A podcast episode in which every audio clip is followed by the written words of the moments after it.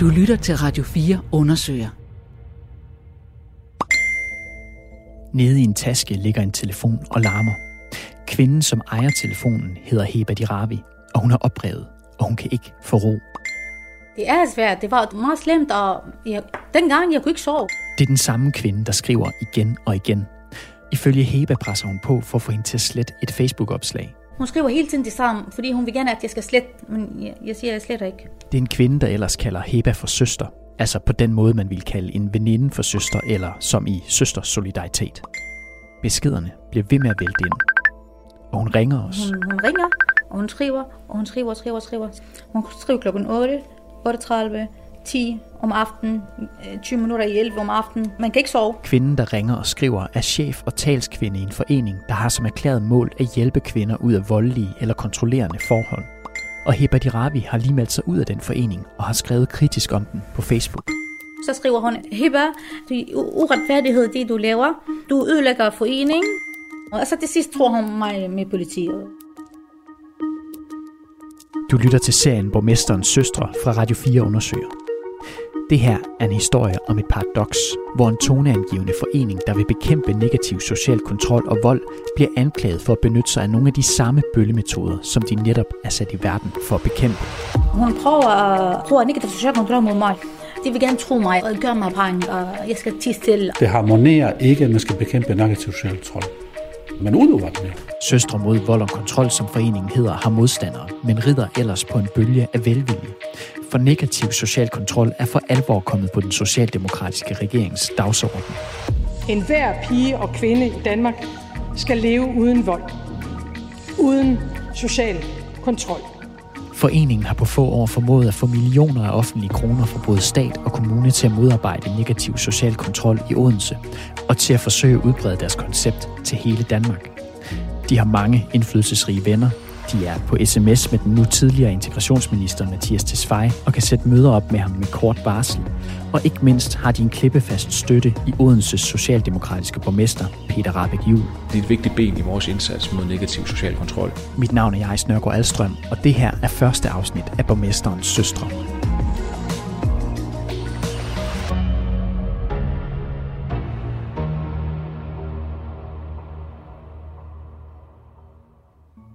I april 2022 er Søren Maja Jensen, der også er journalist her på Radio 4, undersøger, og jeg på Odense Rådhus sammen med en håndfuld andre journalister fra forskellige lokalmedier. Vi skal høre konklusionen på en advokatundersøgelse, hvor to advokater har kigget foreningen Søstre mod vold og kontrol efter i sømmene. Ingen af os har haft mulighed for at se rapporten på forhånd, det er usædvanligt, at en frivillig forening på den her måde skal undersøges af advokater. Men det er kulminationen på halvandet år, hvor beskyldninger mod foreningen er føget gennem luften. Både på sociale medier, i bydelen Voldsmose og i byrådssalen. Foreningen er blandt andet anklaget for at have udelukket kvinder fra at deltage i deres foreningsarbejde og for at have presset tidligere medlemmer. Og det her pres, det har du allerede hørt om. For noget af det, der starter den her advokatundersøgelse, det er blandt andet de beskeder, Heba Dirabi får fra foreningens talskvinde. Så for at forstå, hvordan vi er havnet her, skal vi først lige tilbage til begyndelsen af 2020. Her der bliver foreningen af Søstre mod vold og kontrol dannet. Og den har til formål at bekæmpe negativ social kontrol i Odense, og Heba Dirabi er en af de kvinder, der melder sig som frivillig i foreningen. I starten var jeg glad, fordi jeg vil gerne hjælpe. Jeg, altså, fordi jeg selv var på et voldelige forhold og sådan noget. Så jeg ved godt, hvordan, hvordan man kan mærke, og hvordan kan man føle, at det er på et øh, voldeligt forhold. Og vi gerne hjælpe de kvinder. Ja. Vi møder Hebe Dirabi i hendes hjem i Odense. Hun har boet i Danmark siden 2001 og kommer til fra Libanon, da hun var 19 år gammel. Her var hun allerede gift med en mand, og ifølge Heba var deres forhold præget af vold og kontrollerende adfærd fra mandens side. Jeg var ikke glad for, for den forhold. Og jeg har tre børn for ham, øh, og det var meget svært at, at gå fra ham. Øh, fordi da jeg kom til Danmark, øh, jeg var sådan en ung pige, hvor jeg ikke kender mine rettigheder og sådan nogle ting. Og jeg var meget bange, for jeg er alene her. Jeg har ikke nogen øh, søskende familie, øh, nogen, som, som kender, som kan hjælpe mig. Eller, altså, snak, for eksempel snak med øh, om mine problemer og sådan noget. Jeg kunne ikke snakke med nogen, og jeg kunne ikke sige nej, og jeg kunne ikke øh, sige fra. Altså, jeg var meget svag. Jeg var meget psykisk dårlig øh, der. Det var ikke rart. På trods af, at hun har haft det dårligt og ikke kendt til sine rettigheder i Danmark, så lykkedes det Hebe at gå fra ham. Hun har klaret det selv, og hun beslutter sig for, at hun vil hjælpe andre i samme situation, så de ikke skal stå alene, som hun selv gjorde. Ja, så jeg blev stærkere. Jeg, jeg har selv kæmpet uh, mod det. Ikke nogen, der har, der, har, der har hjulpet mig. Men, men fordi jeg har levet på, på den her uh, uh, voldelige liv og sådan noget, så jeg ved jo godt, hvordan det føles. Altså jeg vil gerne have, at, at ingen, der kan leve ligesom mit liv uh, med, med vold. Derfor melder hun sig som frivillig i den helt nye forening Søstre mod vold og kontrol, der har base i Odense. Foreningen samler frivillige kvinder fra blandt andet Voldsmose, som har til opgave at oplyse andre kvinder om, hvor de kan søge hjælp, hvis de er udsat for vold eller negativ social kontrol. Altså, ikke kun sådan for eksempel muslimske kvinder eller, eller kvinder fra Voldsmose, men, men alle, alle mulige kvinder, lige meget hvor det kommer fra, og ja, det skal bare hjælpes. Negativ social kontrol er, når en person i væsentlig grad begrænser den enkeltes livsudfoldelse, adfærd, valg og rettigheder. Det kan fx være i forhold til, hvordan man lever og hvad man bruger sin fritid på, eller hvem man vælger at være kærester med. Og det her er blevet udråbt som et problem, der især gør sig gældende i etniske minoritetsmiljøer. Og den socialdemokratiske regering har i høj grad kastet sig ind i kampen mod negativ social kontrol, som man ser som en ny kamp for kvindefrigørelse, der skal hjælpes på vej. Som her i statsminister Mette Frederiksens tale ved Folketingets åbning i 2021. Vi skal som samfund træde karakter stå fast på, at vores fælles værdier, ligestilling, frihed, det skal gælde for alle i Danmark. Vores forslag er derfor, at vi nedsætter en kommission for piger og kvinders rettigheder og frihed. En hver pige og kvinde i Danmark skal leve uden vold, uden social kontrol.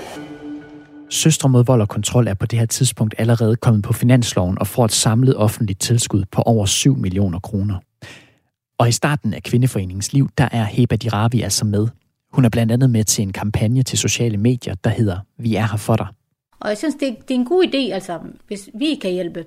Og vi, vi skulle lave en, en kampagne, en, en video på fire forskellige sprog, på arabisk, urdu, dansk og øh, busnisk. Ja, tror jeg. De laver de her videoer på forskellige sprog med samme budskab.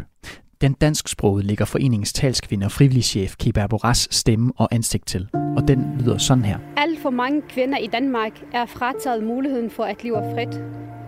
Og vågne hverdag til et liv med vold og negativ social kontrol. Et liv, hvor man føler sig udmed, bange og magtesløs.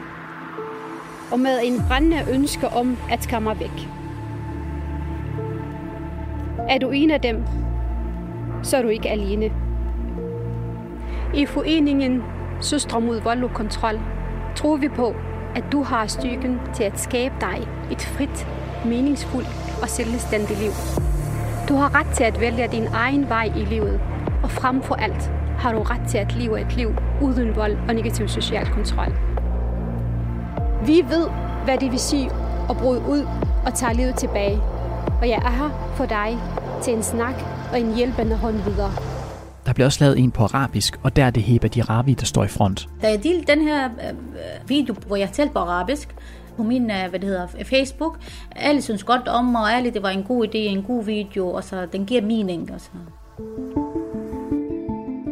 De her kampagner virker til at give foreningen opmærksomhed, og allerede fra foreningens begyndelse vækker søstrene opsigt. De kommer i medierne omkring deres projekt med den markante talskvinde Kefa Aboras som spydspids. Hun stiller sig frem og fortæller om vigtigheden i at hjælpe kvinder, der er undertrykte. Og det er vigtigt, at, øh, at de ved, at der har nogle søstre, som er klar til at lytte til dem. Og nogle gange, det handler ikke øh, kun at komme på krisecenter. Det handler faktisk om at, at, at snakke med en, som har oplevet det samme på sin egen krop. Og foreningen bliver også citeret i flere massivt dækkede mediesager. For eksempel drabet på syriske Huda, som blev dræbt af sin eksmand, og historien om eksistensen af et religiøst råd i Voldsmose, der stiller muslimske kvinder dårligere i skilsmisser. Og det er under en af de her mediesager, at Heba Dirabis forhold til foreningen slår revner. Fordi øh, den video, som vi har lavet, den kampagne på arabisk, den blev misbrugt, synes jeg. For Berlingske kommer med en artikel under overskriften Omstridt imam lavede skilsmissekontrakt, hvor muslimsk kvinde kunne miste børnene. Det er psykisk vold udført med en sharia-kontrakt. Søstre mod vold og kontrol skriver selv på Facebook, at de har bidraget med dokumentation for, at der findes islamiske skilsmissekontrakter i Danmark. Sagen den har en stor gennemslagskraft og får flere politikere op af stolene. Men Heba Diravi oplever, at hendes video bliver koblet sammen med historien, og hun vil ikke kæde sammen med den her sag, da hun mener, at problemet med skilsmissekontrakterne er overdrevet. Så hun vil gerne have videoen, hun selv indgår i, fjernet. Øh, Da jeg bare kaffe, om hun og hun siger, at vi skal vente lidt, fordi hvis jeg, hvis jeg gør det nu, så, så, er det, så får jeg dårlige rygter angående min forening. Jeg har, jeg har knoklet for at få den her forening op. Du, du skal ikke komme nu og udlægge min forening og det, jeg har gjort, og jeg har kæmpet for. Så Heba Diravi beslutter, at hun ikke længere vil være med i Søstre mod vold og kontrol. Tre dage efter artiklen er kommet ud, der skriver hun et opslag på sin Facebook-profil, hvor hun kritiserer foreningen for at have brugt hendes video til at få gennemtrumfet en dagsorden. Og altså en dagsorden, som hun ikke vil være ansigt på. Og så er det, at beskederne begynder at lande i hendes indbakke. Okay. Du har sendt øh, nogle beskeder øh, fra Kefa, Ja. og jeg har lige prøvet at nummerere dem, om vi bare lige kan prøve at løbe dem igennem, mm. hvis det er okay med dig. Mm. Hun har vist os dem, og de er skrevet på arabisk, men vi har fået en autoriseret tolk til at oversætte dem. Den her, det, det er så nummer et, det er den første besked, du har sendt. Mm. Der skriver du på dansk, mm. jeg vil melde mig ud af foreningen. Mm. Kefa Aburas ringer til Heba Diravi en halv time efter Facebook-opslaget er kommet ud. Heba tager ikke telefonen, så talskvinden skriver til hende med det samme. Og her skriver hun, Heba, det er uretfærdigt. Jeg håber, du er klar over, hvad der foregår. På denne måde ødelægger du hele foreningen. Og så skriver hun også, jeg respekterer din tilbagetrækning, men jeg beder dig, please lad være med at ødelægge foreningens omdømme. Please. Hun skriver hele tiden det samme, fordi hun vil gerne, at jeg skal slette, men jeg, jeg siger, at jeg sletter ikke. Talskvinden skriver også beskeder, hvor hun spørger, hvem det er, der presser Heba Diravi til at skrive kritisk om foreningen. Og hun siger, hun ved godt, at der er nogen, der, har, der presser mig. Jeg sagde til hende, der er ikke nogen, der presser mig. Hvis der er en person, der presser mig, så er det dig. Er der, noget, er der noget i det? Var der nogen af dine venner? Eller? Nej, nej, nej, nej, nej, nej, nej, nej. Jeg har ikke nogen. Hvem, hvem har jeg? Jeg har ikke nogen. Jeg, er den eneste. jeg har ikke familie. Jeg har ikke, jeg har ikke jeg har meget, altså jeg, jeg arbejder som frisør. Altså jeg har kun nogen, jeg kender. Jeg har ikke nogen sådan rigtig sådan veninder, eller nogen, der, der, der, der for eksempel øh, over mig, eller nogen, der... der, der nej, nej, nej. Ja, jeg bestemmer selv, hvad jeg gør. Kefa Aboras skriver også, at Heba Diravi udsætter andre søstre for fare. I Berlingskes artikel er indehaveren af skilsmissekontrakten anonymiseret. Men forkvinden skriver i en besked, at der bliver snakket om, at Heba Diravi går og fortæller, hvem skilsmissekontrakten tilhører, og at hun dermed afslører en af søstrene. Når Kifa siger det her, hvor kan hun, kan hun bevis? Det kan, det kan hun ikke, fordi det, det, det har jeg ikke fortalt. Nej, aldrig. Aldrig. Der står intet i Heba Diravis opslag om, hvem kontrakten tilhører, og det her er ikke den eneste gang, forkvinden skriver om noget, folk siger. I løbet af diskussionen kommer der pludselig et uventet spørgsmål fra Kefa Aburas. Hun siger, svar mig, er du gift? Så siger hun, så siger hvorfor spørger du, om jeg er gift? Du behøver ikke at vide, om jeg, jeg er gift eller jeg er ikke gift. Men hvis du vil have et svar, så nej, jeg er ikke gift. Uh, og så hvad rager, hvis jeg er gift, eller jeg er ikke gift med, i vores sag? Mm. Ja.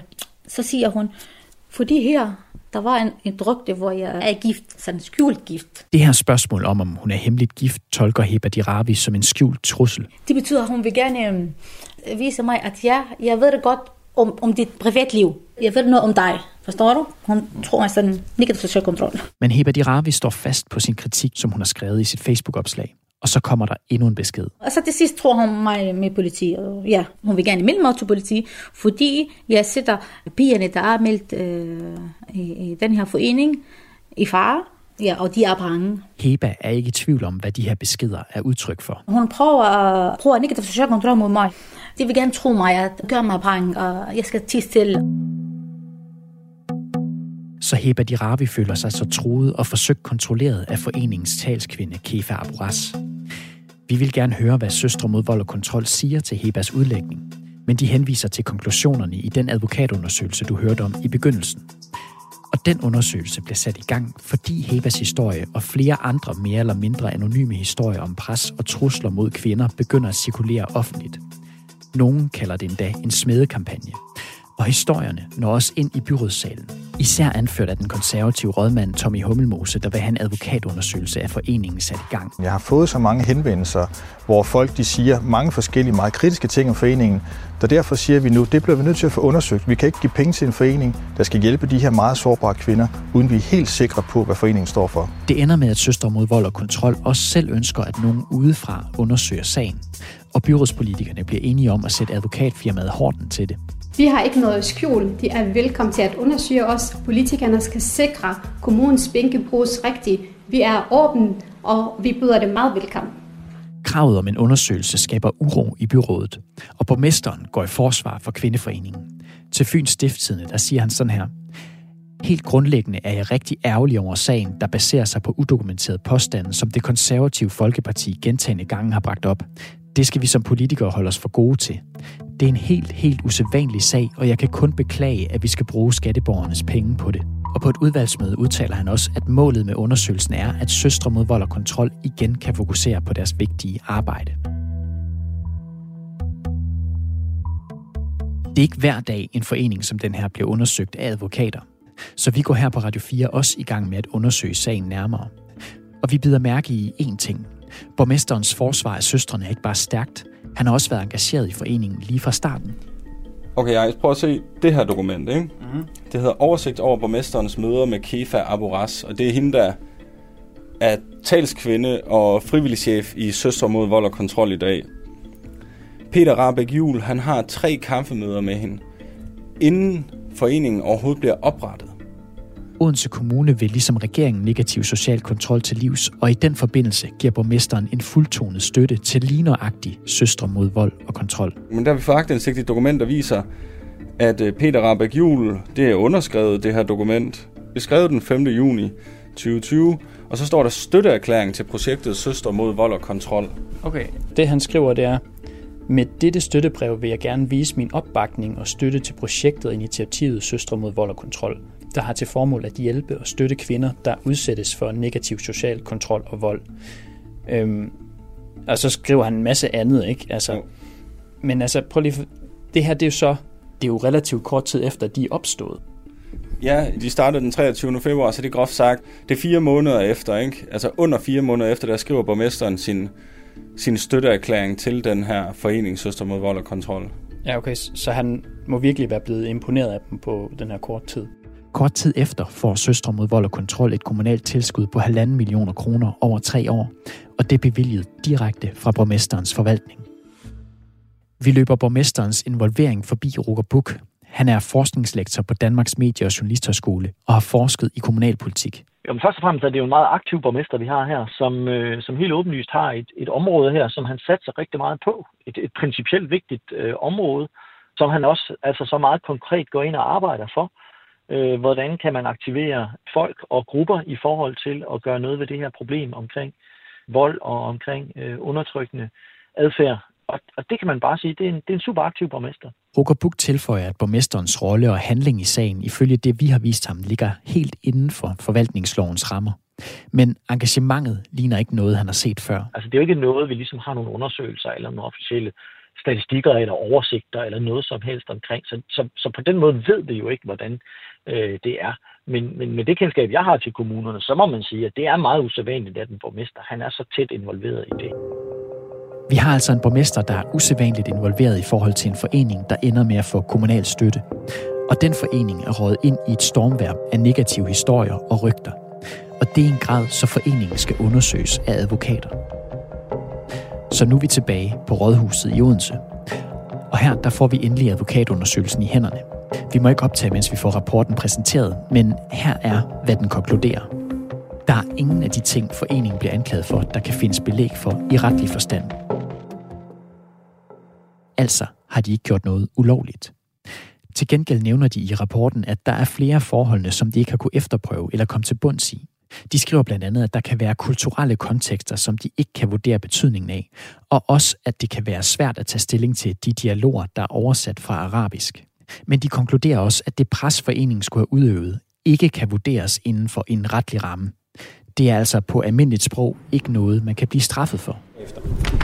Først vil du ikke lige øh, præsentere dig selv? Ja, jeg er Tommy Hummelmose, og jeg er gruppeformand for det konservative Folkeparti i Odense Byråd. Ude på gangen tager jeg fat i Tommy Hummelmose, den konservative rådmand, der har ført an i at få foreningen undersøgt. Og han er ikke tilfreds. Det resultat, der er fremkommet, synes jeg måske nok er lidt en tynd kop te. Fordi den ikke afdækker øh, de forhold, som jeg også mener er væsentlige, nemlig dem af mere kulturel øh, karakter, kan man sige. Samtidig så er jeg faktisk også øh, skuffet over, at der er så mange steder, hvor advokaterne ganske enkelt må sige, det har vi ikke kunne finde ud af, det har vi ikke kunne afdække, det har vi ikke øh, formået at få adgang til.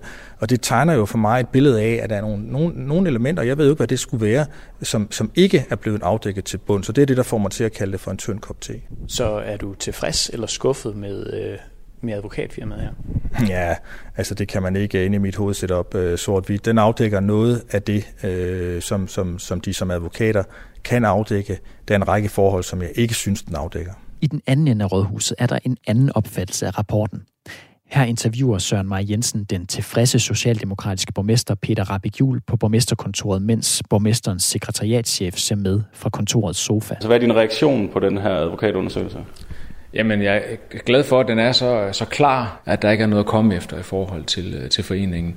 Øh, fordi nogle af de øh, udokumenterede påstande og anonyme rygter, der har været bragt til tors af byrådspolitikere, også i byrådsalen og på sociale medier, har været ret uhyrlige. Så jeg håber, at, at nu er vi kommet til bund til det, og jeg håber også, at det kan give en klarhed, så at de kan arbejde videre med det vigtige arbejde, de har.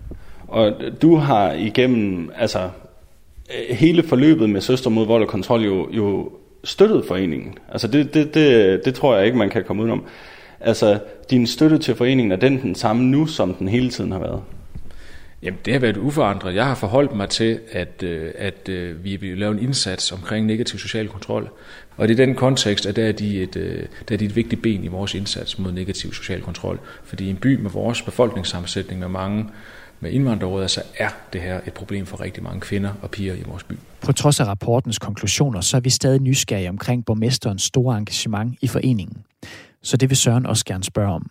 Og det her, altså allerede inden foreningen fik støtte fra Odense Kommune, der havde du øh, fire kaffemøder med Kefa Abu Ras, som er frivillig chef i foreningen. Altså, hvad talte I om på de kaffemøder? Øh, jamen, jeg har kaffemøde med rigtig mange i, i, i byen, fordi jeg følger byens liv øh, bredt. Så det er jo klart, når jeg har et ønske om at vil gøre noget ved negativ social kontrol, så taler jeg jo med dem, der har et kendskab til, øh, til området. Og der er øh, Kefa, Aboras og, og de andre, der er med i Søster mod vold og kontrol øh, af det.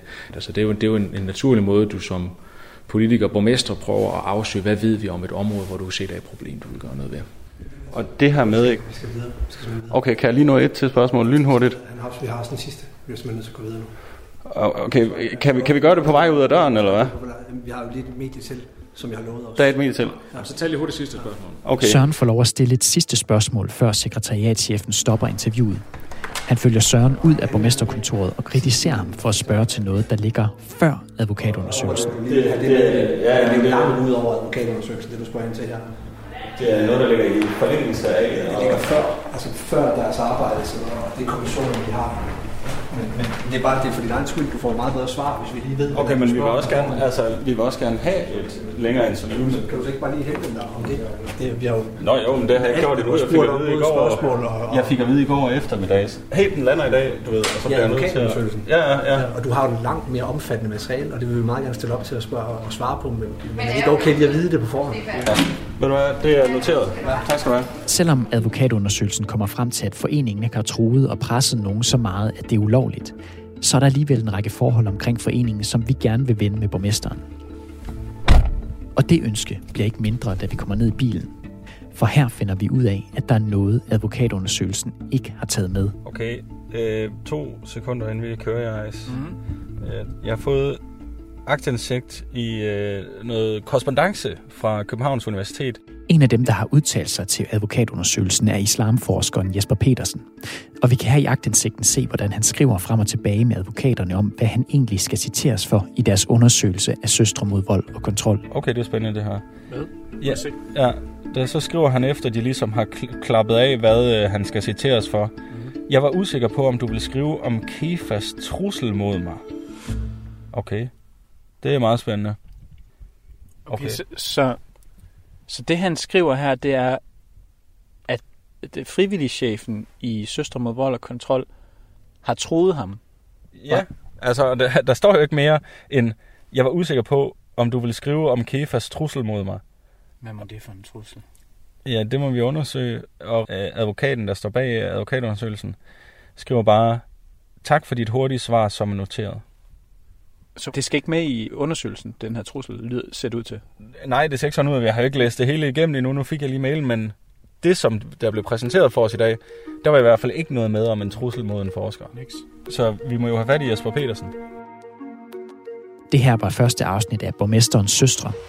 I programmet her er der brugt klip fra TV2 Fyn og lokal-tv-stationen Odense Se Rødt. Redaktør er Irene Nørgaard, og programmet er tilrettelagt af Søren Maja Jensen og af mig. Jeg hedder Jais Nørgaard Alstrøm. Og hvis du ved noget om historien her, så kan du kontakte os på tip radio4.dk.